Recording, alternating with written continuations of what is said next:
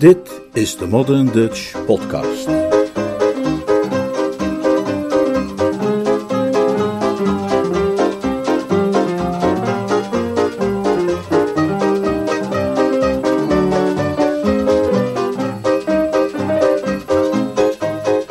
Hugh Bridges gastvrij te huis.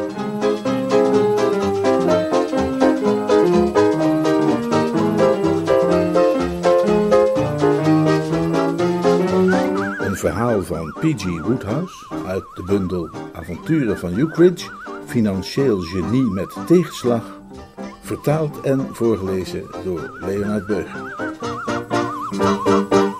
Tweede en laatste deel.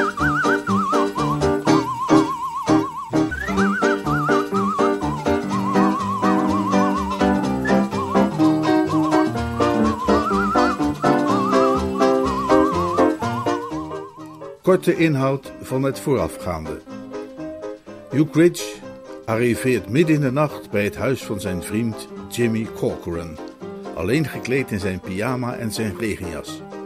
Hij vertelt zijn vriend dat hij op het huis van zijn welgestelde tante Julia zou passen tijdens haar afwezigheid.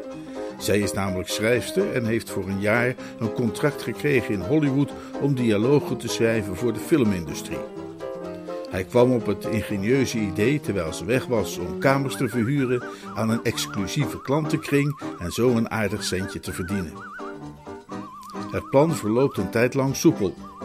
Hij heeft het personeel van zijn tante omgekocht om te helpen en vult het huis met betalende gasten, terwijl hij de gracieuze gastheer speelt. Een oude vriendin van zijn tante, die hij toevallig spreekt, vertelt hem echter dat ze eerder terug zal keren dan verwacht. En daarom probeert hij samen met het personeel een manier te bedenken om de gasten kwijt te raken voordat hun gecontracteerde verblijf voorbij is. Zo probeert hij ze te verdrijven door hen wijs te maken dat de riolering van het huis is afgekeurd.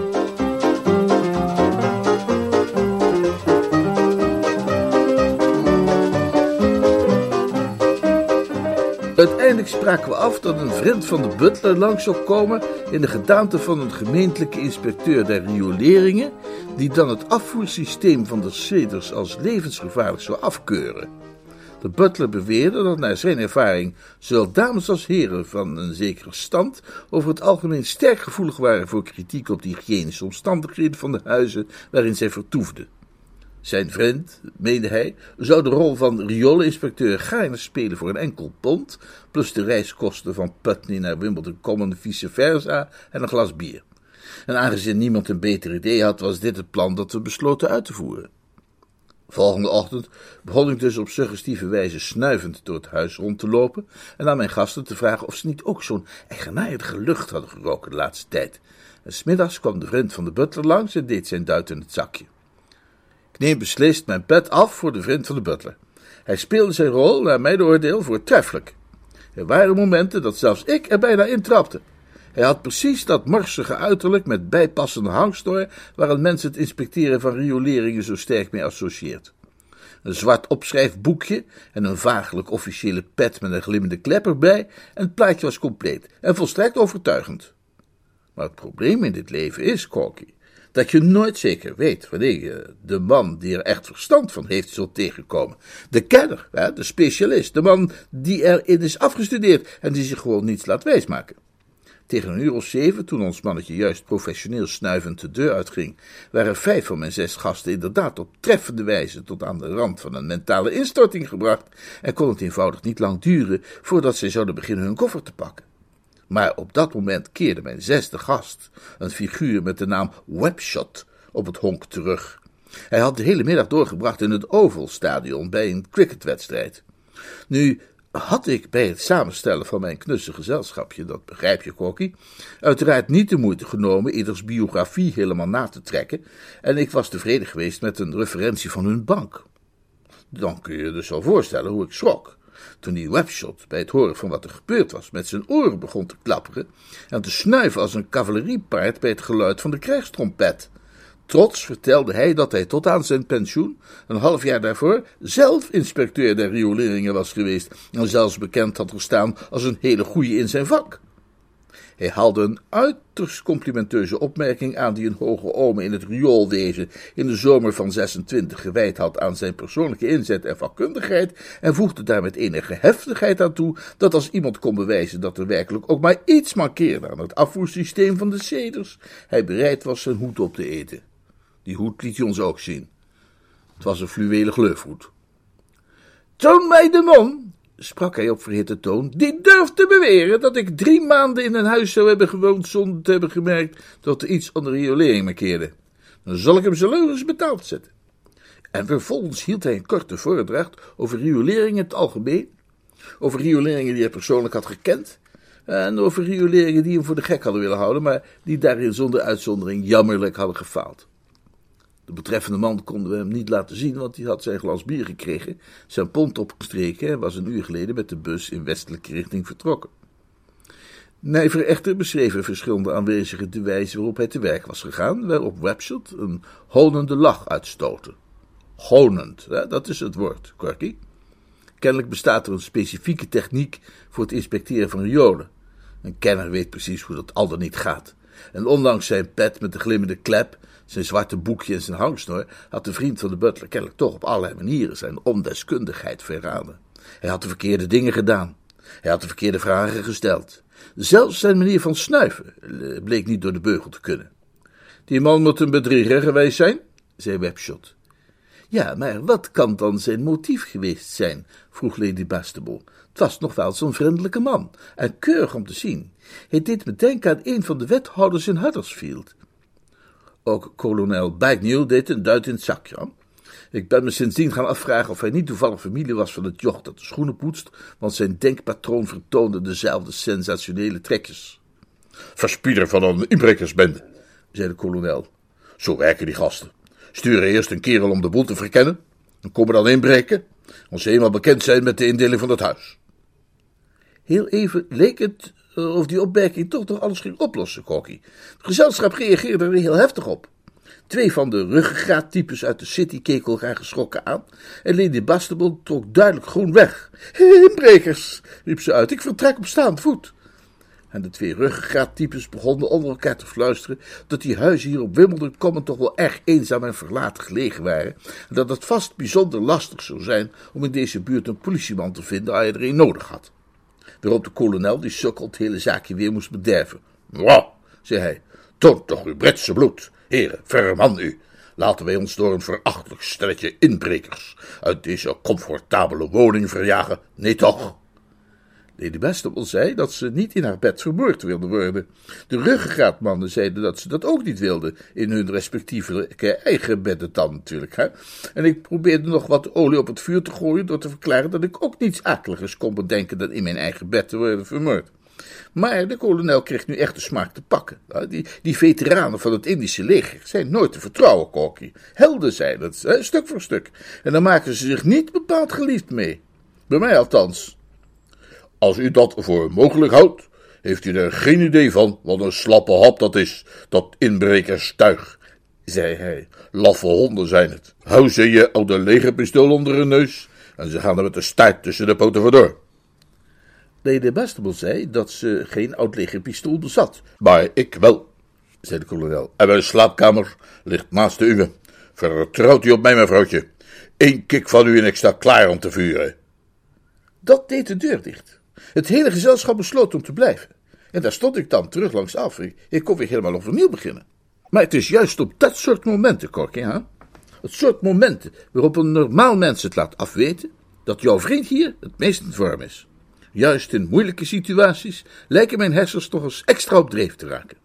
Je kunt natuurlijk zeggen dat ik van meet af aan al aan had moeten denken, en ik geef toe dat je geen ongelijk hebt, maar het was pas een uur na het gesprek dat ik net voor je heb samengevat, dat me te binnen schoot hoe ik het hele probleem kon oplossen.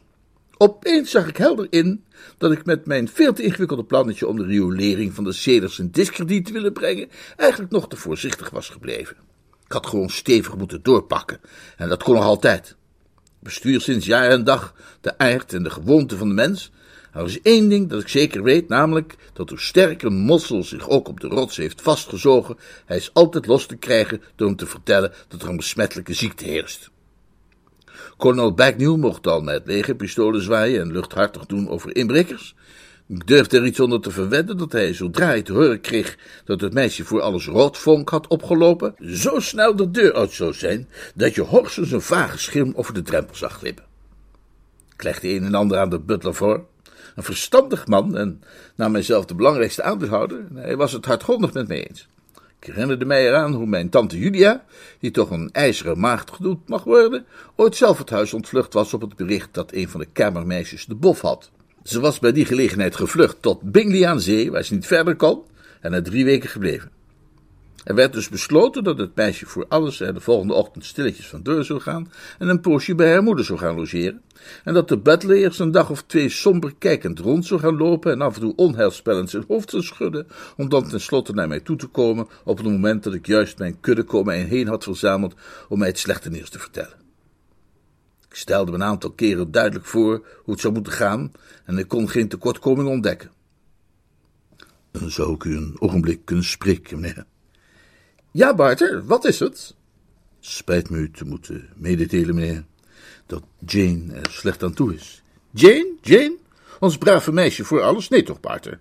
Dat is heel vervelend om te horen. Toch niets ernstigs, mag ik hopen? Helaas wel, eh, vrees ik, meneer. Zeg op, Barter, wat mankeert hij? Het is roodvonk, meneer, heeft de dokter mij gezegd. Heftige opwinding, gevolgd door een algemene uittocht. Nou, kon niet missen volgens mij. Maar ja, er is altijd weer iets onverwachts dat de beste plannen onderuit haalt. De volgende dag met de thee, juist toen Bart de flensjes had opgediend en zich onheilspellend hoofdschuddend terugtrok, arriveerde er een telegram dat mijn tante halverwege de oceaan draadloos had verzonden. En let goed op dit telegram, Corky, zodat je me straks kunt zeggen of ik er al dan niet goed aan heb gedaan te doen wat ik vervolgens deed. Het luidde als volgt. Arriveert te Parijs dinsdag. Dat was alles. Arriveert te Parijs dinsdag. Maar uh, het was genoeg om mij mijn hele krijgsplan te doen omgooien. Tot op dit moment was ik er geheel en al op gericht mijn cliëntelen te verdrijven. Maar nu zag ik in hoe onhandig dat was, want wat waren de feiten, Corky? Na aftrek van de kosten en na het uitbetalen van mijn mede-aandeelhouders hield ik elke week meer dan 30 pond in de knip. Ja, het zou gekheid zijn om mijn gasten eruit te gooien voordat het strikt noodzakelijk was. En dit telegram gaf aan dat het zover nog lang niet was. Je moet namelijk weten dat als mijn tante naar Parijs gaat, ze daar altijd minstens een paar weken blijft. Dat is onder normale omstandigheden al zo, als haar geliefde huis haar van ver roept. Hoe lang zou ze dan wel niet blijven als zij een telegram ontving met de treurige mededeling dat de ceders door roodvonk werd onveilig gemaakt? Ik was ervan overtuigd dat ik in dat geval bij een gastvrij tehuis nog wel minstens een maand in stand zou kunnen houden. En die maand zou mij de kolossale som van 120 gouden dubloenen opleveren. Dat was absoluut wat mij te doen stond. Ik ging meteen de volgende ochtend naar het postkantoor, stuurde een telegram naar Hotel Crillon, waar zij altijd logeerde, en voelde mij op de terugweg volkomen tevreden en gelukkig. Dat telegram had een aardige duit gekost, want ik was zo duidelijk mogelijk geweest en had daarbij niet op een extra woordje gekeken, maar ja, men kan niet maaien waar men niet gezaaid heeft. Die avond aan het diner kon niemand mij beschuldigen van een afwezige houding. Ik had me opeens gerealiseerd dat, als het tijd werd om de roodvonkbespetting ter sprake te brengen, mijn clubje niet alleen ongetwijfeld razendsnel zou afreizen, maar dat ik de dames en heren dan wellicht ook nog een stevige boete zou kunnen afdwingen wegens contractbreuk. al met al was ik aan tafel sprankelender dan ooit. Ik had Barter opdracht gegeven om gezien de veranderde omstandigheden de sombere blik en het onheilspellend hoofdschudden tot de orde op te schorten, zodat er uitsluitend lachende gezichten rond de tafel te zien waren en iedereen het erover eens kon zijn dat dit een van onze meest geslaagde avonden was. Ook de volgende dag verliep in alle vrolijkheid en werd afgerond door een uitbundige maaltijd. Nadat de anderen zich tenslotte hadden teruggetrokken voor een welverdiende nachtrust, bleef ik nog wat nagenieten in mijn tantes studeerkamer met een goede sigaar en een minstens zo goed glas en probeerde eens te becijferen wat ik tenslotte aan de hele onderneming zou overhouden als er straks helaas een einde aan zou komen. En ik kan je wel zeggen, Kokkie, dat ik in een uitstekende bui was. Ik had de overwinning weggegrist uit de klauwen van de dreigende nederlaag, als je me volgen kunt. En door een heldere blik en degelijk economisch inzicht had ik mij aan het hoofd weten te plaatsen van een aanzienlijk kapitaal. Aan dat soort bespiegelingen gaf ik mij over, en ze werden steeds rooskleuriger, toen er plotseling van ergens boven het geluid klonk van een schot. En toen nog een, samen twee schoten dus.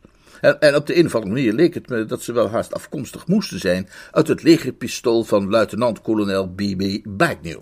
En ja hoor, terwijl ik op de drempel stond te luisteren of er zich verder nog ballistische ontwikkelingen zouden voordoen, wie kwam daar wuivend met zijn wapen aangelopen? De kolonel. Wat heeft al dat geschiet te betekenen? vroeg ik. De kolonel keek mij bliksemzelf voldaan aan, liep tante studeerkamer binnen en plofte neer op het stoel. Heb ik niet gezegd, vroeg hij, dat die kerel, die zogenaamd het riool kwam controleren, in werkelijkheid te verkennen was van een inbrekersbende? Ik viel juist zo'n beetje in slaap, toen ik iets meende te horen op de trap. Greep mijn pistool, sloop zo onhoorbaar als een luipaard de gang op, en daar, bovenaan de trap, zag ik een schim, die stilletjes dichterbij kwam. Het was te donker om meer te kunnen onderscheiden dan een silhouet, maar ik vuurde meteen. Ja? vroeg ik. En toen? De kolonel klakte geërgerd met zijn tong. Oh, ik moet hebben misgeschoten. Ja, toen ik het licht aandeed, was er geen lijk te vinden. Geen lijk? Nee, geen lijk. Ah, moet gekomen zijn door het slechte zicht. Zeg maar, eh, geen zicht. Het, het was in feite steken donker. Ik heb hetzelfde wel eens meegemaakt in de Poundapor. Enfin, ik heb nog even gezocht.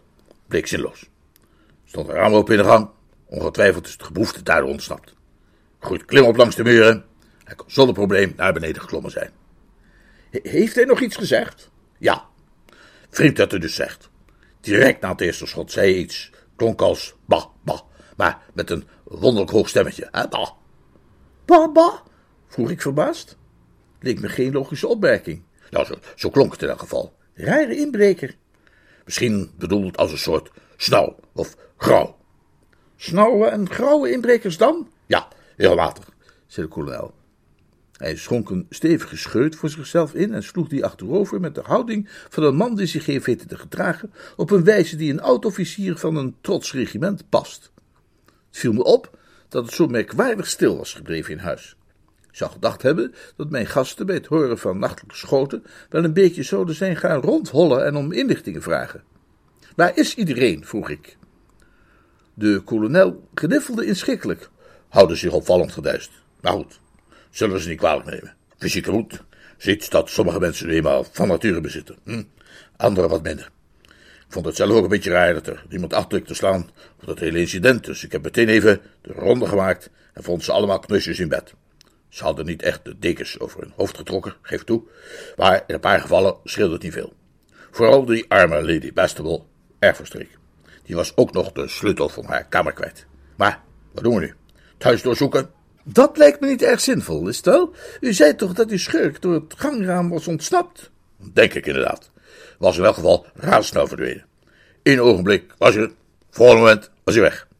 In dat geval nog één glaasje naar bed, zou ik zeggen. Goed idee, zei de kolonel. We dronken dus nog een laatste slokje en namen afscheid om te gaan slapen. Althans, we gingen nog niet meteen uit elkaar, want we sliepen op dezelfde verdieping. Mijn kamer was bovenaan de trap, naast die van Lady Bastable, en de kolonel sliep aan het eind van de gang.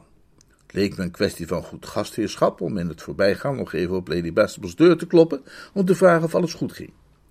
Er klonk echter zo'n angstig schril geluid van binnen, zodra mijn knokkels het hout van de deur raakten, dat ik het maar niet verder probeerde.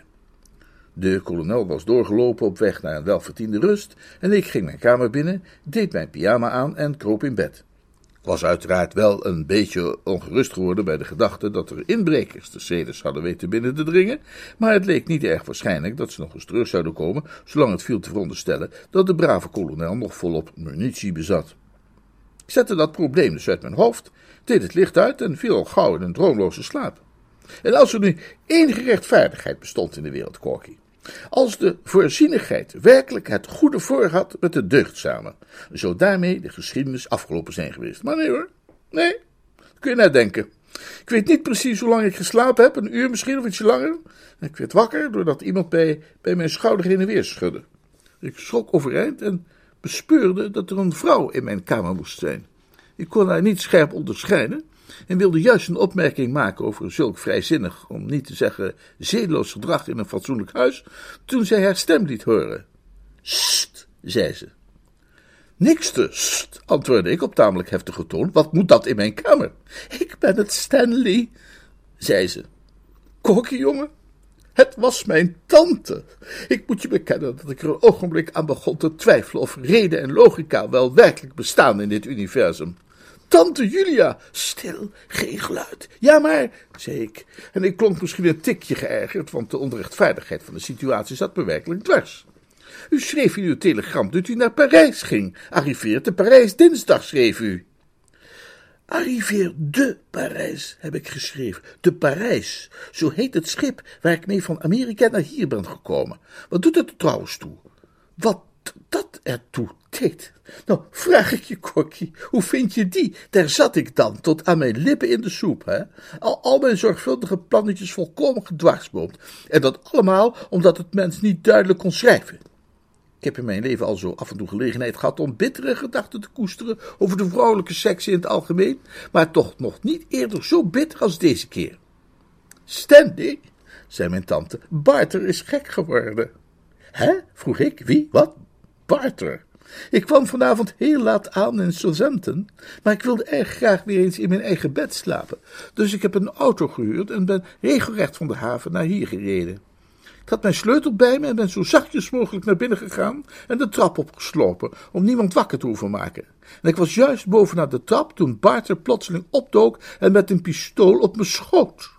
Ik riep nog, Barter, Barter, en hij moet mijn stem herkend hebben, maar hij lette nergens op. Hij schoot nog een keer op me en ik vluchtte snel jouw kamer binnen en verborg me in de kleerkast. Gelukkig kwam hij me niet achterna. Hij moet gek zijn geworden. Heb jij niets eigenaardigs aan hem gewerkt de laatste tijd, Stanley, terwijl ik weg was?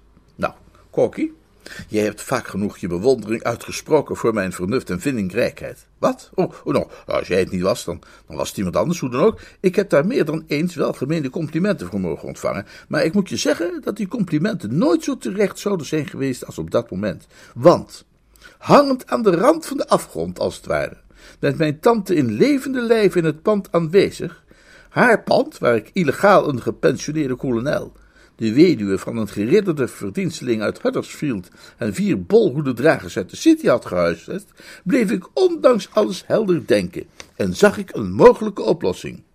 Inderdaad, tante Julia, zei ik, ik heb aan Barter inderdaad iets merkwaardigs gezien. Hij loopt al een poosje rond met een heel somber gezicht en hij schudt onheilspellend met zijn hoofd alsof hij iets duisters van plan is. Er is ongetwijfeld een steekje bij hem losgeraakt. Luister, tante Julia, zei ik, dit is wat u moet doen. Het is hier in huis voor u beslist niet veilig op dit moment, dat is duidelijk. U moet er dadelijk vandoor gaan. Niet wachten, niet treuzelen. Sluip op uw tenen naar buiten, glip geruisloos de trap af en de deur uit. Op de hoek van de straat is een standplaats waar de hele nacht taxis klaarstaan. Stap in zo'n taxi, ga naar een hotel. Dan zal ik ondertussen met Barter afrekenen. Maar Stanley, zei ze met bevende stem, zo'n beetje als een angstig hert als het ware. Maar Stanley. Het klonk als muziek in mijn oren. Ze was duidelijk diep onder de indruk van mijn onversaagde moed, en het leek me dat de hele toestand nog wel eens ten goede gekeerd zou kunnen worden, zodat ik er niet alleen heel huids vanaf zou komen, maar misschien zelfs nog wel een fikse lening of andersoortige bijdrage van mijn tante zou kunnen lospreuteren. Er is niets dat zo'n indruk maakt op vrouwen als een man met een beetje lef. Laat dit rustig aan mij over, zei ik. Dit is mannenwerk, tante. Het belangrijkste is dat we u in veiligheid weten te brengen. En wel nu. Maar hoe ga je dat voor elkaar krijgen, Stanley? Wat ben je van plan? Hij heeft een pistool. Het komt allemaal prima in orde, tante Julia, zei ik op hartelijke toon. Ik heb de situatie volkomen in de hand. Ik zal hem morgenochtend bij me roepen, zogenaamd om de een of andere huishoudelijke kleinigheid te regelen, iets, iets butleriaans. En luister eens hier, Baarten, zal ik dan zo quasi terloops tegen hem zeggen. Ik moet even ergens met je over hebben. En als zijn aandacht dan is afgeleid, grijp ik hem onverwacht vast en overmeester ik hem. Simpel zat. Laat u dat maar rustig aan mij over. Het was op dat moment te donker om de eerbiedige in haar ogen ook werkelijk te kunnen zien, maar ik voelde eenvoudig dat hij er was. Ik ging naar de deur en keek steels naar buiten op de gang. Alles was rustig. Ik greep haar hand, drukte die op bemoedigende wijze en voerde haar naar buiten de kamer uit. En juist toen het allemaal zo prima leek te lopen, Corky, wat denk je dat er toen gebeurde? Ik kan niet naar een hotel gaan zonder een koffer bij me, zei ze. Er staat er nog één in de kast in mijn kamer. En daar liggen ook wat spullen die ik erin kan doen. Corky, mijn hart sloeg over. Het bleef stilstaan. Je snapt dat ik Lady Bastable als de enige vrouw in het gezelschap de beste kamer had gegeven. De kamer van mijn tante uiteraard. De kamer waarvan ze op dit moment de deurknop wilde vastpakken. In de vingers, waren nog geen centimeter van de klink verwijderd. Nou ja, ik deed nog mijn best. Uh, niks koffer, tante Julia, we moeten snel zijn, zei ik. En u heeft een koffer niet echt nodig. Maar het mocht niet baten. Nu sloop er toch weer iets van haar gewone norsheid, haar houding binnen. Toen niet zo idioot, zei ze. Ik ben echt niet van plan om met mijn kleren aan te gaan slapen. En met die woorden draaide ze de deurkruk omlaag, stak haar arm om de hoek van de deur, tastte naar het lichtknopje, deed het licht aan en ontketende daarmee tegelijkertijd een gekrijs, als van een zojuist verdoemde ziel. Lady Bastable, die nogal paniekerig reageerde, en plotseling klonk er het geluid als van een hevige windvlaag, en daar naderde de kolonel uit zijn kamer aan het eind van de gang, terwijl hij zijn schietoefeningen hervatte. De hele situatie leek sprekend op de grote actiescène uit een misdaadfilm. Kortom, Corky, ik maakte dat ik wegkwam. Ik treuzelde geen seconde. Ik zag er weinig voordeel in om nog langer te blijven hangen. Ik took mijn kamer in, handig de regen van kogels ontwijkend, greep mijn jas en spurtte de trap af. Nu moesten ze het zelf maar verder uitzoeken. Ik maakte dat ik het huis uitkwam, rende naar de hoek van de straat, sprong in een taxi en scheurde hierheen. En nu zit ik dus hier. Kortom, Leer één ding van mij, Corky, en ik zeg je dit heel serieus. Als iemand die het allemaal heeft meegemaakt en die weet waar hij het over heeft. Wees heel voorzichtig, beste jongen, met van die buitenkansjes waar gemakkelijk een hoop geld mee te verdienen lijkt. Daar zit maar al te vaak een addertje onder het gras. Of een complete cobra, zoals in dit geval, waar ik je net over verteld heb. Je bent nog jong, in de lente van je leven zogezegd, gretig, onstuimig, klaar om elke kans aan te vatten, om geld uit het niets te scheppen. Maar als je zo'n buitenkansje mee te ontwaren, Crocky, denk dan eerst nog eens goed na. Overweeg de kwestie van alle kanten. Loop er eens rustig omheen. Krap er hier en daar eens onderzoekend aan met je nagels. Ruik er eens aan. Hè?